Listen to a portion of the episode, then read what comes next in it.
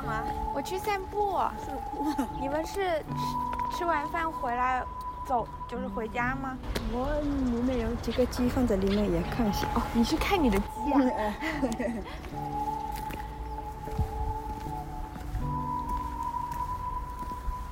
叔叔，你去干什么？嗯？你去干什么？我有一个鸡窝在这里，你从那边为什么晚上都要去看鸡窝？我隔壁邻居，哦，你那个楼上二楼的，他也打了一个。哦。我养了二十只鸡，今天下了十三个蛋。这么多蛋？对，他今天呃 十二只鸡，才下了三个蛋。他十二只鸡才下了三个蛋。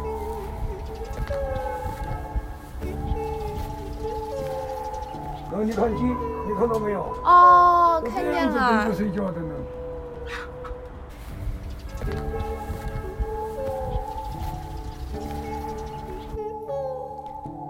大家好，欢迎收听《无业游民之开小差》。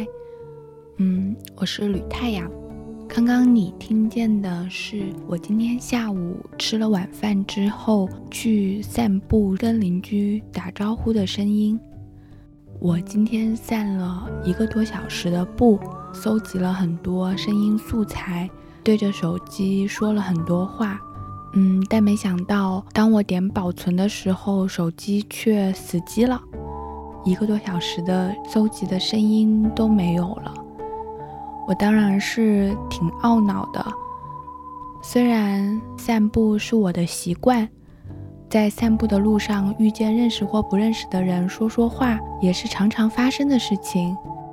虽然每一天每一刻，就算是我现在讲话的这一刻，都是独一无二的，但是大部分时候，我们还是用一种无聊的、觉得今天没什么事情、平平淡淡的这种心态是来度过这一天的。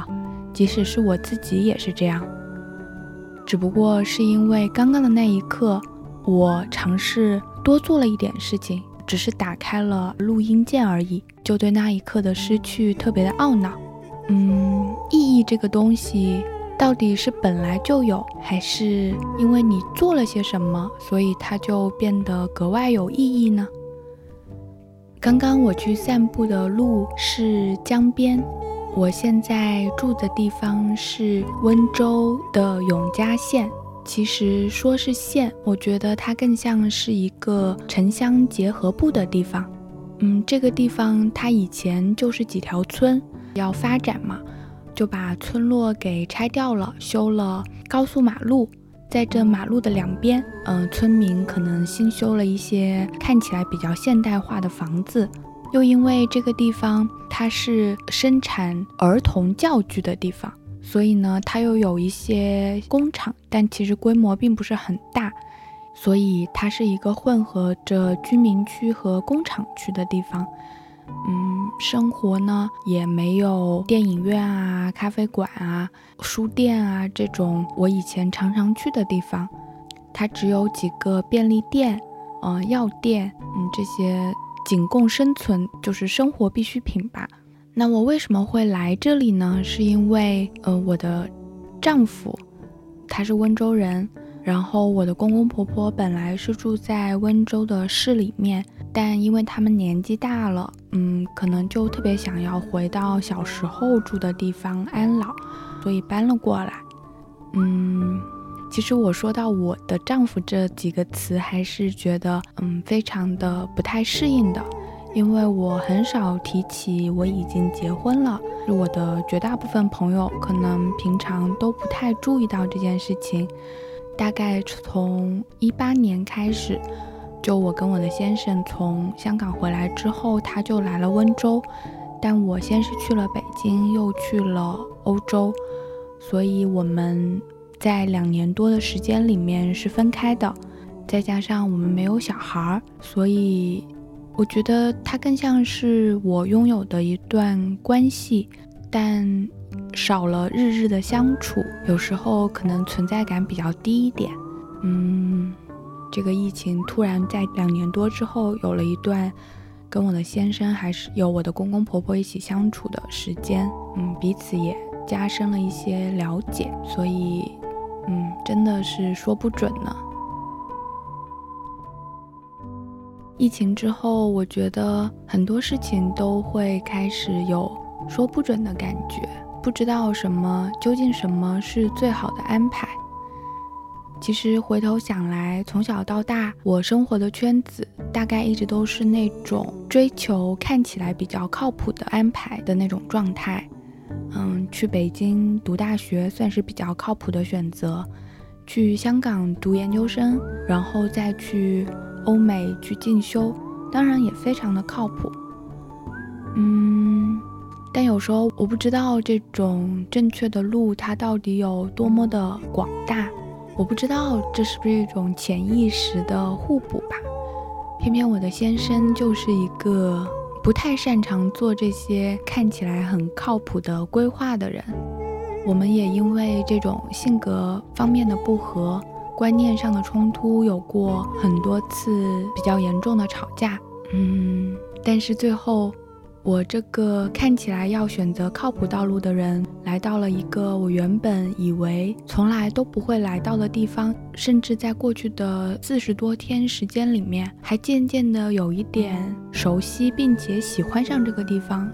嗯，让我喜欢上这个地方一个很重要的契机是散步。我家后面呢，就有一条江，是瓯江。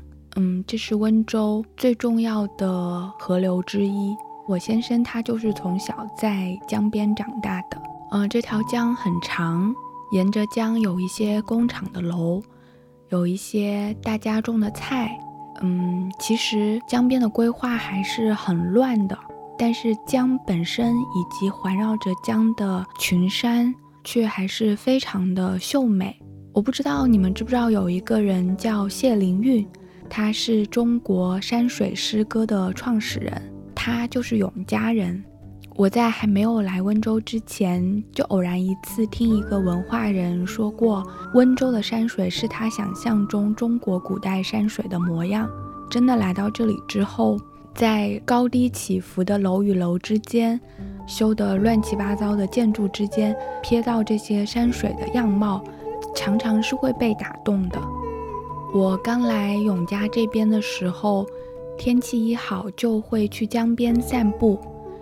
嗯，江边没有什么人，所以也不用戴口罩。嗯，冬天的阳光很温暖。我一个人在江边走，看到大片大片的芦苇，不知不觉在慢慢的接受这个地方。渐渐的呢，因为下楼出来晒太阳嘛，又逐渐认识了楼前楼后、楼上楼下的邻居。其实我是一个还蛮能够拉家常的人，我感觉现在我认识周围人的那个人数比我的丈夫应该还要多。有时候我不知道我的适应性是一件好事还是坏事，没那么好的话，我可能就可以及时叫停这样的生活，转而生活在自己熟悉的环境里，跟比较相似的人打交道。但是现在。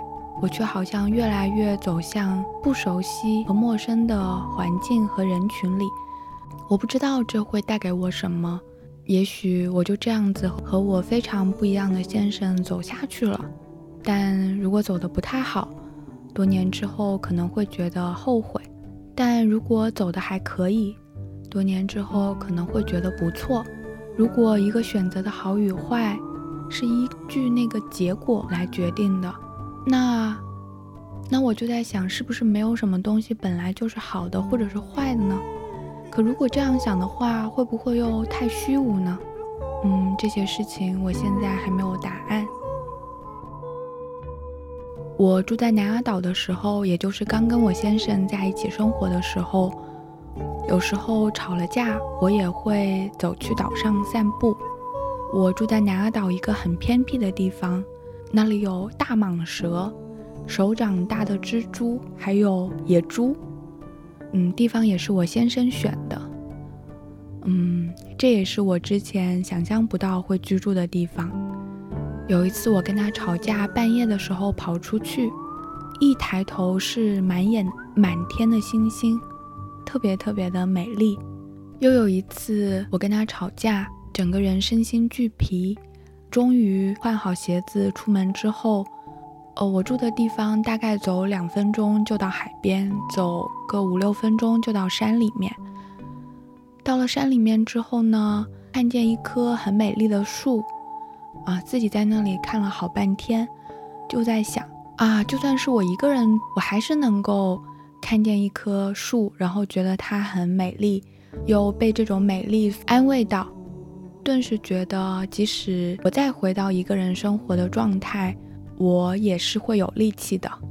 那个时候，我才渐渐地意识到，也许我想要住在一个有山有水的地方，不开心又没有办法立刻去解决的时候，就可以走进自然里面，他会拥抱我。我不知道这种对自然的喜爱是不是从小就开始。小时候，我也是在一个小县城里面住着，嗯，大概从。二年级开始吧，我的周末都是在山山里和河边度过的。现在想想，觉得还挺不可思议的。几个不到十岁的小孩儿，嗯，自己去离家步行大概起码要四十分钟的河边或者是山里面去玩，嗯，换成现在的爸妈可能很难做到吧。我还记得有一天下午，天气特别好。我现在回忆的时候，都能想起当时的风吹在我身上的感觉。我跟我的小伙伴们不知怎么的就开始沿着河岸往前走，我也不知道走了多远，然后突然发现了一座废弃的古塔。我们走进去，还看见了可以上古塔的呃楼梯。呃，我们踏上去之后呢，因为它太破旧了，还有楼梯板掉落下来。嗯，但当时已经觉得是。呃，特别大的一次冒险了，嗯，这种感觉等到我上高中的时候看岩井俊二的《梦旅人》，嗯，他就是讲几个小孩逃学，就沿着墙一直往前走。当时我特别喜欢这部电影，往前走的感觉就跟我小时候沿着草地不停地往前走是很像的。我们现在也常常会说啊，等到疫情过了之后，呃，我们要怎么样怎么样？我大概在十几天的时候第一次出门，嗯，那天是阴天，还下着雨，我坐在车上看着外面是灰灰的一片，但突然就会飘过一阵鲜红色跟一片明黄色，那个是油菜花和桃花。前几天我买菜回来的时候。看见了一株盛开的白色的桃花。其实这株桃花它的生存环境很恶劣，它长在高速公路的边上，嗯，周围是嗯，就是你能想象的那种很不好看的城乡结合部的建筑，嗯，然后高速公路边上有很多的灰，也有很多的噪音，但是那一株桃花却还是就是纯白的盛开着。啊，对于这棵桃花而言，不论它的环境是怎么样，它都是会盛开的。它不会说，嗯，等到疫情结束之后我才盛开吧。嗯，那时候就觉得这棵桃花要比我坚韧很多。嗯，因为现在大家都说我们处于紧急时刻嘛，所以我们有实施一些措施。嗯，但是我会希望我自己去观察这些紧急的异常的措施会不会有一些变成我们的日常和习惯。嗯，今天和一个人聊到九幺幺的时候，他说在九幺幺之前，嗯，在在有些飞机上吸烟是被允许的。那现在我们肯定觉得很难以被想象嘛。那九幺幺之后，整个的安检级别也有所提升。可能就在北上广，你坐地铁的时候就是要安检。可能对于一个现在七八岁的小孩来说，他觉得这是日常，嗯，但对我们来说，他并不是嘛。就好像小时候，我习惯了在电视上看到日剧、韩剧，还有一些国外的动画片。嗯，我不知道现在的小朋小孩他会怎么样理解电视？电视是不是还只是在放《还珠格格》或《西游记》或是一些国产电视剧？所以这是我接下来自己会想要去观察的事情。你们有兴趣的话，也可以一起去观察。这样，可能我们要跟后来的人说一件事情的时候，我们可以嗯，就是像他，就是让他知道世界并不是一直都是这样的。嗯，说着说着，我有点肚子饿了，不知道为什么。嗯，其实我已经好久没有做开小差了。嗯，我觉得可能因为我内心还有是有一些不自信吧，因为我觉得我不是一个那种有很多干货可以分享给别人的人。嗯，但是刚刚我在河边，呃，在江边对着手机。呃，巴拉巴拉说了一个小时的时候，还是挺愉悦的，特别是那一个小时的录音被丢掉之后，呃，还会懊恼，可能只是要稍微的努力一点点，比如说只是打开我的录音键，嗯，记录下来一些东西，我自己还是会珍惜的吧。可能每个人都可以去尝试一下，嗯，稍微的去记录、去观察，不管它有没有什么嗯大的价值。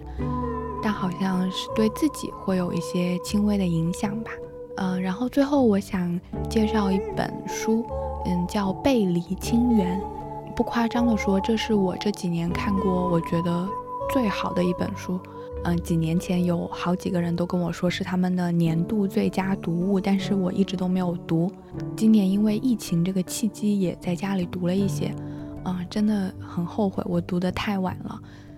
嗯，他讲的就是父母生下了跟自己不一样的小孩的家庭的故事。嗯，比如说，嗯，异性恋的父母生下同性恋的孩子，身高正常的父母生下侏儒，资质一般的父母生下一个神童，生下跟自己不一样的孩子，其实是一件很痛苦的事情。我们潜意识里面应该都是希望跟自己相似的人在一起的。就算是朋友的话，也希望是臭味相投，更不用说是你的孩子或者是你的另一半这样更亲密的关系。嗯，不孝子孙里面的不孝就是不像的意思。所以这本书它记录的是爸爸妈妈怎么去面对跟自己非常不一样的小孩儿，还有小孩怎么去面对一个很难理解自己的父母的一本书。这个命题显然的是可以扩展到更大的，因为我们的世界很多时候它的矛盾跟冲突都是因为人与人之间的不一样而产生的，只不过家庭或是亲密关系里面可能会把这种冲突发展到极致的地步。它不是那种只是讲家庭伦理的书，嗯，它涉及的面非常广。嗯，文化、政治、医学、伦理、法律，基本上你能想到的任何的主题，我觉得它都有在里面进行探讨。嗯，如果你没有时间阅读的话，我强烈推荐你只读它的第一章，就是讲听障，嗯，也就是聋人的故事。看完之后，我觉得我对聋人的了解跟理解基本上接近零。你会发现，这里面人他们想做的事情都是一样的，为听障人士创造一个更好的生存环境。但是每个人对于什么是听障，什么是更好的，到底什么样意味着帮助，有不同的理解。所以他们做出了截然不同，甚至敌对选择。就是社会上大大小小的事件里面出现过的母题，在这里面其实都有出现。比如说，什么是歧视？为一个人好的界限应该去到什么样的程度？到底什么样是正常，什么样是不正常？嗯，我非常的推荐你阅读。